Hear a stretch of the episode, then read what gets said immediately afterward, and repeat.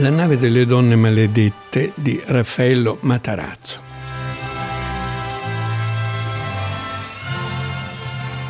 Questa Reale Alta Corte di Giustizia, dopo aver ascoltato la confessione dell'imputata e le deposizioni dei testimoni che confermano la sua piena colpevolezza del reato di infanticidio, la condanna alla pena di 10 anni di lavori forzati in una colonia penale del Regno. No! No! Sono innocente! La nave delle donne maledette è una storia d'appendice tratto da un romanzetto di un tale Leon Goslan, ambiente ispanico, 700 più che 800, e con una storia di quelle complicate da melodramma dell'Ottocento in qualche modo. Cioè c'è una giovane ricca con un padre molto importante, siamo in Spagna, che deve sposarsi bene con un signore molto importante, e però la polizia scopre che questa signorina per bene ha buttato un bambino, un neonato, dentro un pozzo, e qualcuno ha visto, ha riferito, la polizia ha ritrovato il cadavere, eccetera. Era ovviamente il figlio di questa ragazza che volendo sposarsi aveva avuto questa storia prima e se n'è liberata in questo modo. Per salvare il matrimonio, per salvare gli interessi del padre della ragazza, la ragazza e suo padre buttano la colpa sulla cugina della ragazza, la cugina povera che il vecchio padre ha assistito e protetto, e le fanno dire bugie, le fanno dire che è stata lei. Per cui viene processata, condannata a 10 anni di lavori forzati nelle colonie, cioè o in America Latina o in Australia, dove si deportavano a quel tempo prostitute, donne, non solo uomini, anche per popolare le colonie, come è successo in Australia. Tutto si svolge sulla nave. Il giovane avvocato d'ufficio della ragazza se n'è invaghito, ha intuito che è innocente, si va clandestino, si monta clandestino sulla nave, però sulla nave, guarda caso, vanno in viaggio verso le colonie anche la cugina del protagonista Consuelo e con il marito. La cugina cattiva vede nella stiva, dove sono tutte queste donne accatastate in modo bestiale, insomma, e trattate come animali, vede la cugina. Amara Sierra.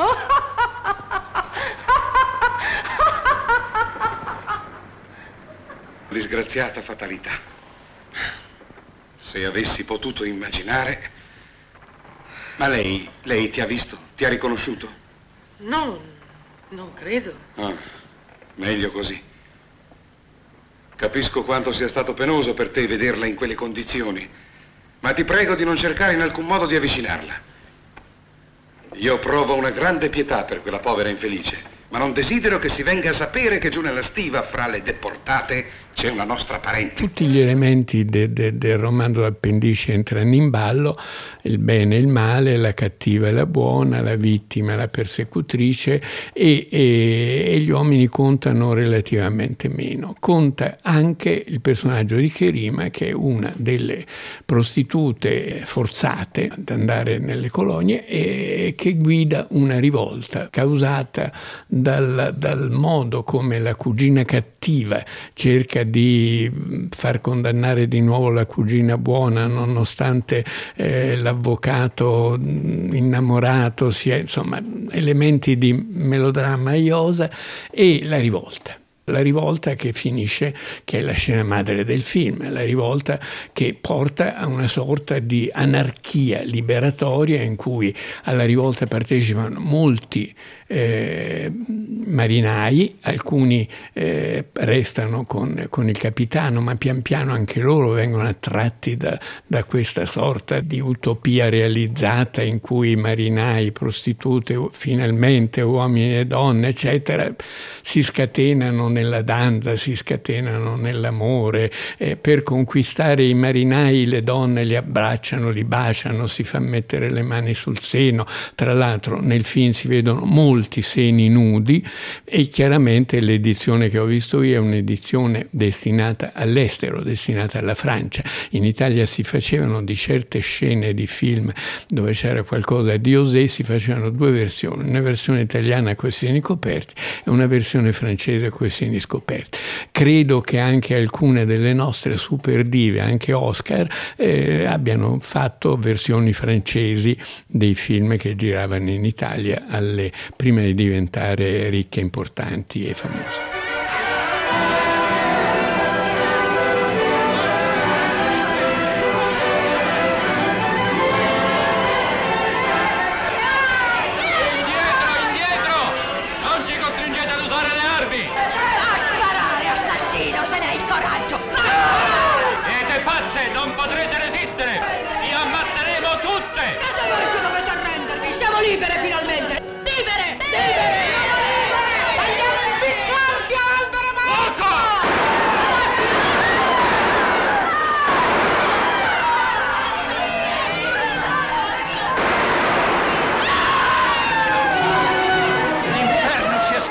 Dio ci aiuti.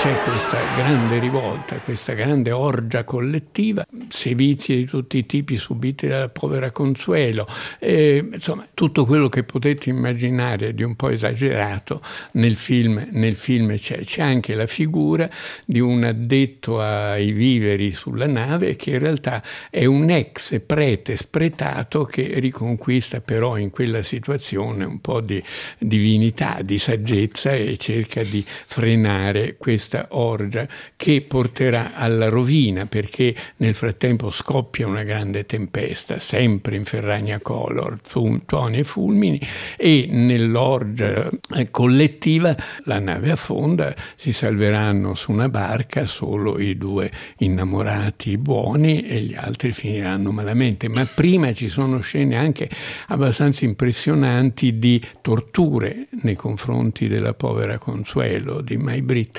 di cattiverie di vario genere a cui lei reagisce sempre con angelica bontà, anche perdonando alla cugina cattiva. È inutile che cerchi di illudermi, ormai non c'è più salvezza per me, nessuno vuole ascoltarmi, nessuno vuole credermi. Abbi fiducia in me, Consuelo, ti prometto che non appena sbarcheremo sarai liberata.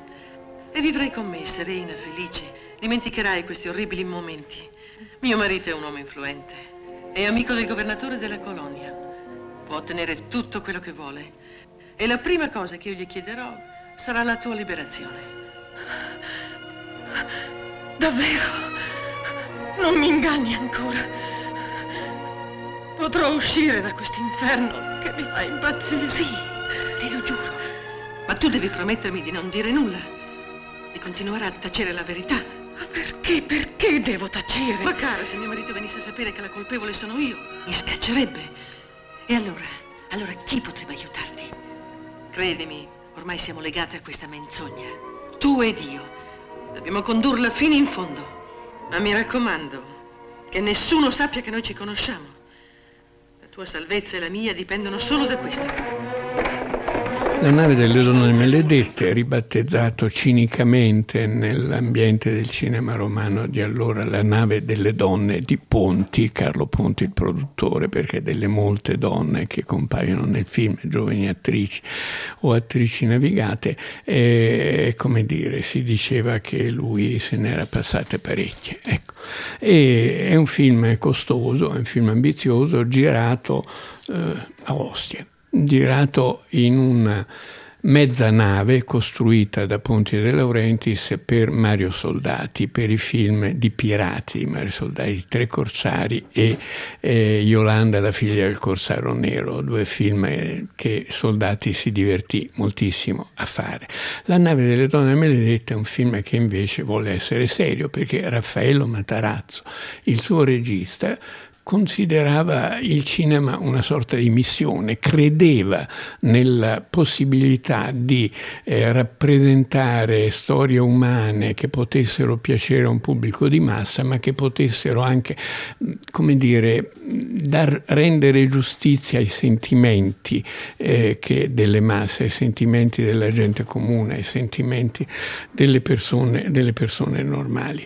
Il film è molto costoso perché era a colori, la mezza nave serve per tutti i tipi di interni, gli attori sono attori ovviamente non molto importanti, figurine. È curioso che tutti e tre i protagonisti, Kerima, un'attrice tunisina che per un certo periodo è venuto in Italia, del tipo bellezza meridionale prorompente, e May Britt invece, giovane attrice svedese che era venuta in Italia a cercare fortuna quando andavano di moda le svedesi, e Ettore Manni, attore di filmetti popolari e piccoli melodrammi. Poi c'è anche Tania Weber, che credo fosse o tedesca o comunque nordica anche lei, ma i primi tre, Kerima, May Britt e Ettore Manni, quasi contemporaneamente, poco tempo prima di questo film, fecero insieme, sono i tre protagonisti de La lupa di Alberto Lattuada, girato interamente a Matera, molto prima del Vangelo di Pasolini, e tratto da un bellissimo racconto passionale di Giovanni Verga, un piccolo classico della letteratura dell'Ottocento. Aderendo alla richiesta della difesa, in base alle nuove prove da essa addotte e alla testimonianza resa da Don Pedro Silveris, riteniamo l'imputata assolutamente innocente e ordiniamo pertanto la immediata sua scarcerazione.